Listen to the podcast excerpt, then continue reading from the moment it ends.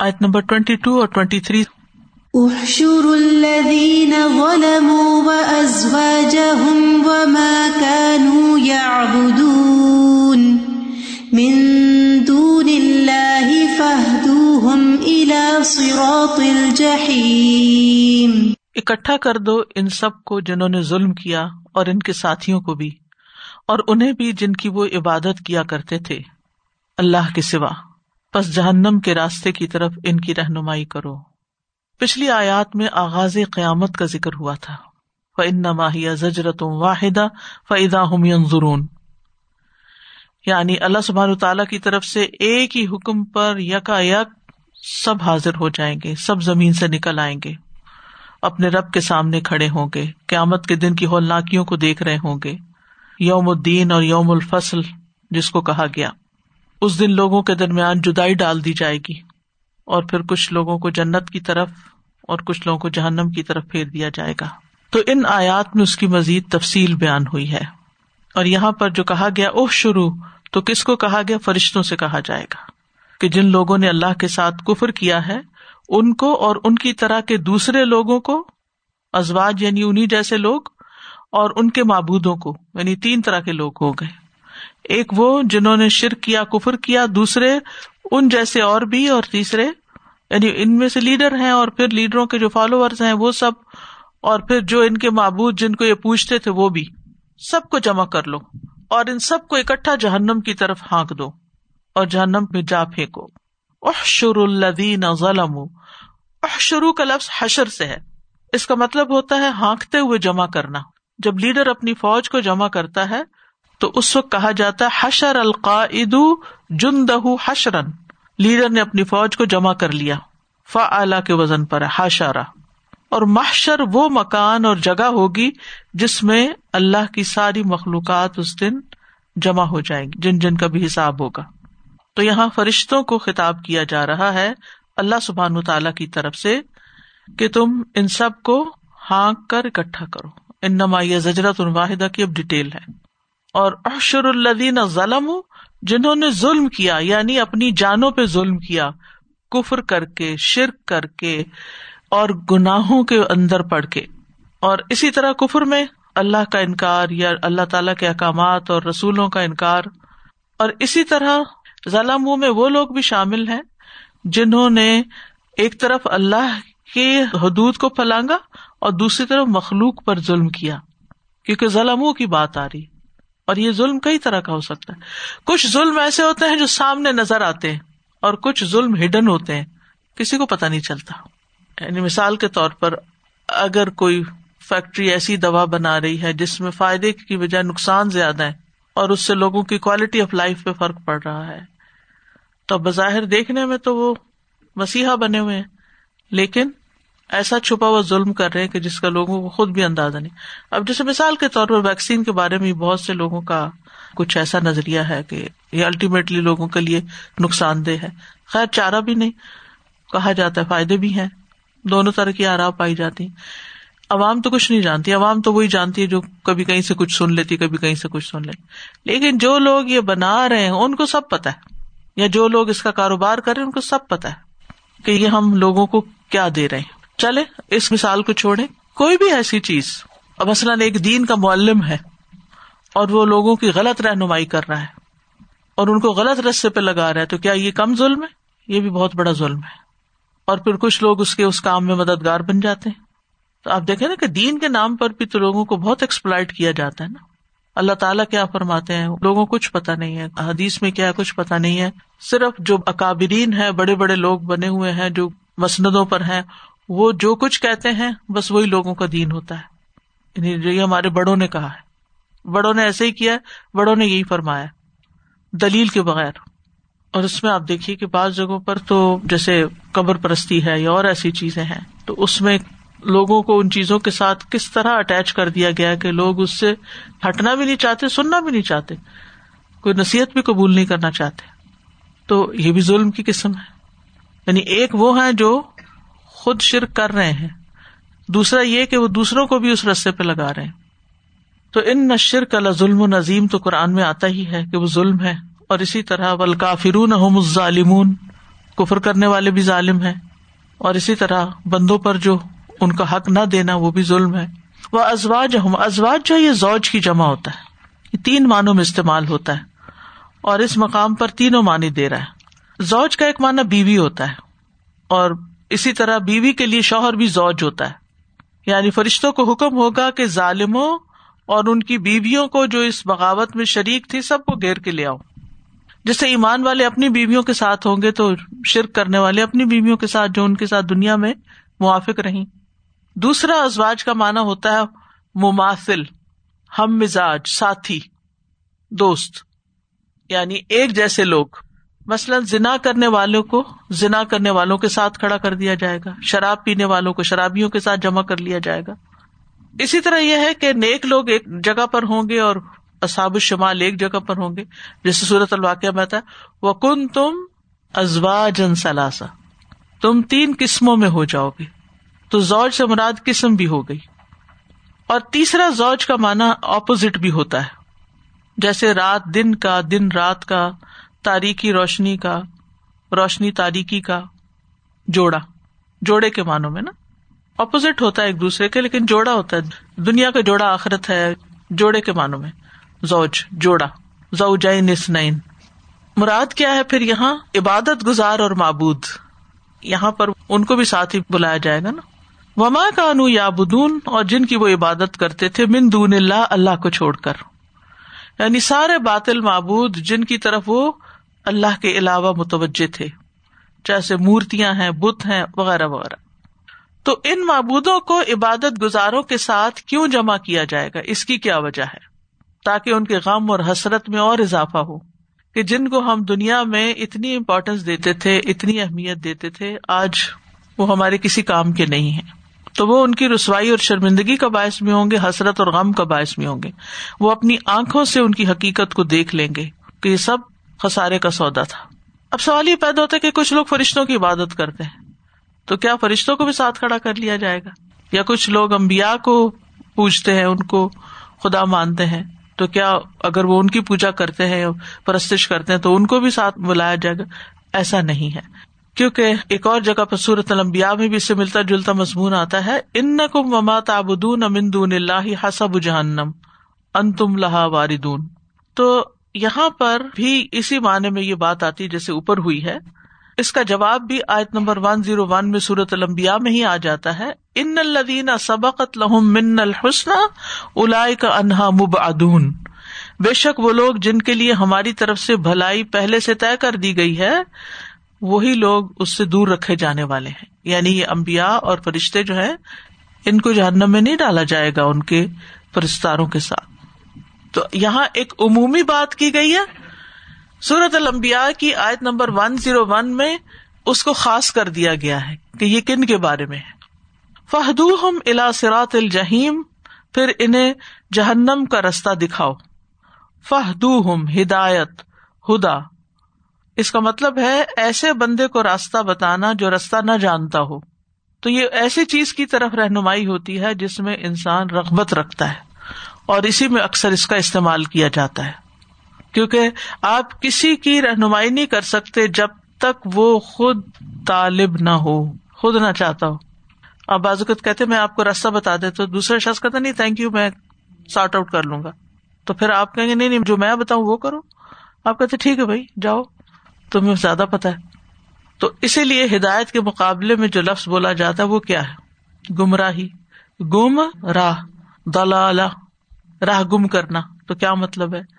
وہ اپنے صحیح منزل تک نہیں پہنچا یعنی راستے میں ہی بھٹک گیا۔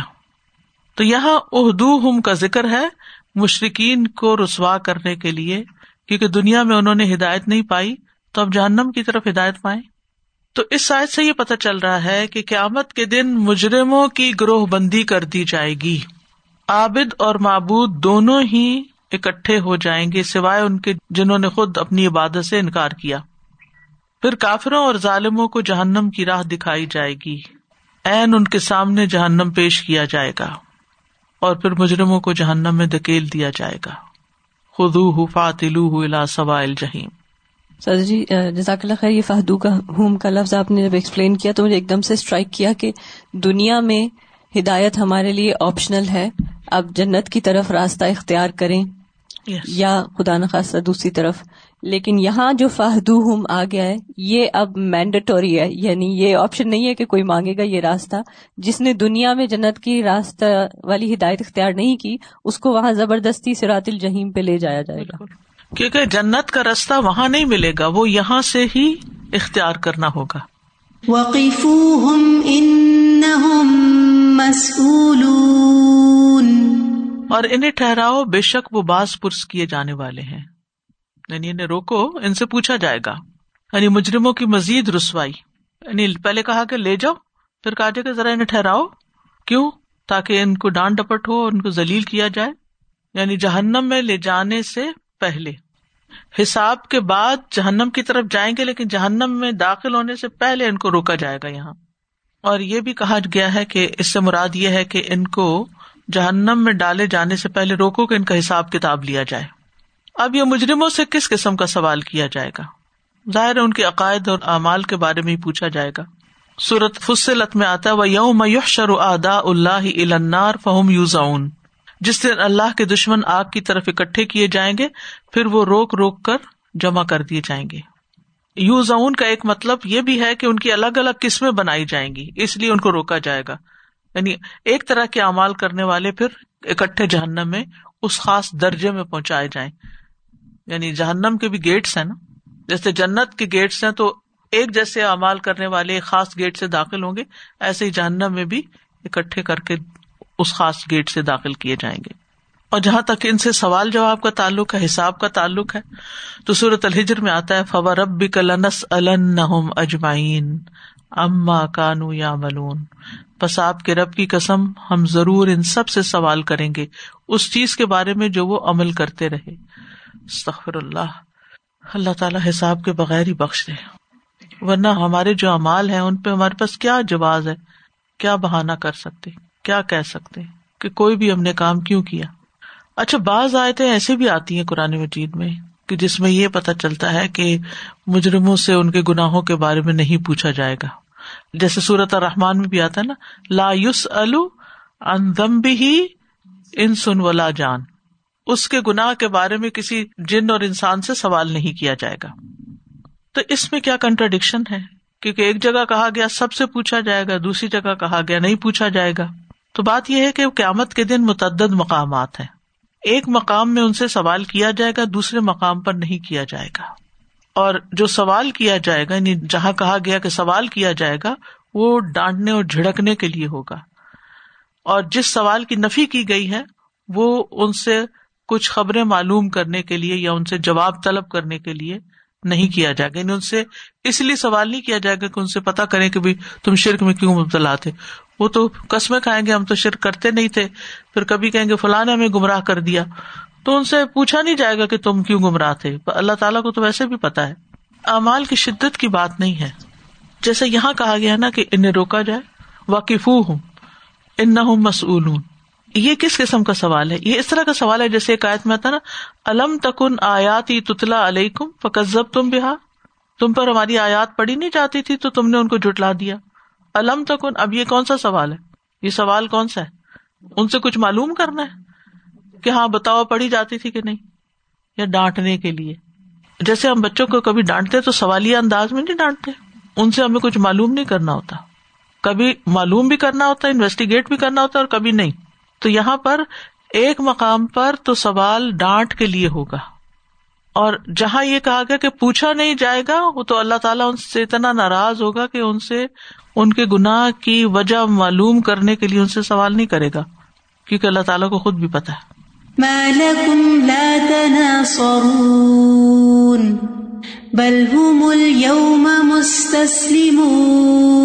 تمہیں کیا ہو گیا ہے؟ تم ایک دوسرے کی مدد نہیں کرتے، بلکہ آج وہ سب فرما بردار بنے ہوئے ہیں۔ یعنی ان سے کہا جائے گا کہ آج تمہارے ساتھ کیا ہوا ہے؟ تم پہ کیا مصیبت آ پڑی ہے کہ تم ایک دوسرے کی مدد ہی نہیں کر سکتے؟ ابھی سوال کیا جا رہا نا؟ لیکن اصل میں تو ڈانٹ ہے۔ دنیا میں تو تم اس گمان میں مبتلا تھے کہ تمہارے معبود وہاں تمہارے سفارشی ہیں۔ ماں نا بدھ اللہ علی قربونا اللہ ذلفا ہا شفا نا اند اللہ۔ یہ اللہ کے ہاں ہمارے سفارشی ہیں۔ وہاں تو تم یہ سمجھتے تھے کہ تمہارا عذاب تمہارے معبود دور کر دیں گے، تمہاری مدد کریں گے، اللہ کے پاس تمہاری سفارش کریں گے۔ لیکن کدھر ہے آج؟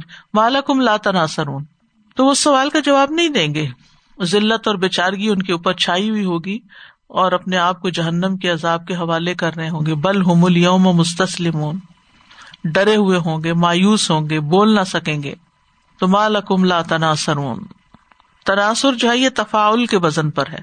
تفاعل جو ہوتا ہے اس میں تشارک ہوتا ہے، ایک دوسرے کی مدد کرنا تناسر تو قیامت کے دن مدد کرنا تو دور کی بات، بلکہ ایک دوسرے سے اظہار بیزاری بھی کریں گے۔ ایک دوسرے کو بلیم کریں گے۔ ایک دوسرے سے لڑیں گے۔ بل ہوم الوم مستسلم بلکہ آج تو وہ بہت فرما بردار بنے ہوئے ہیں۔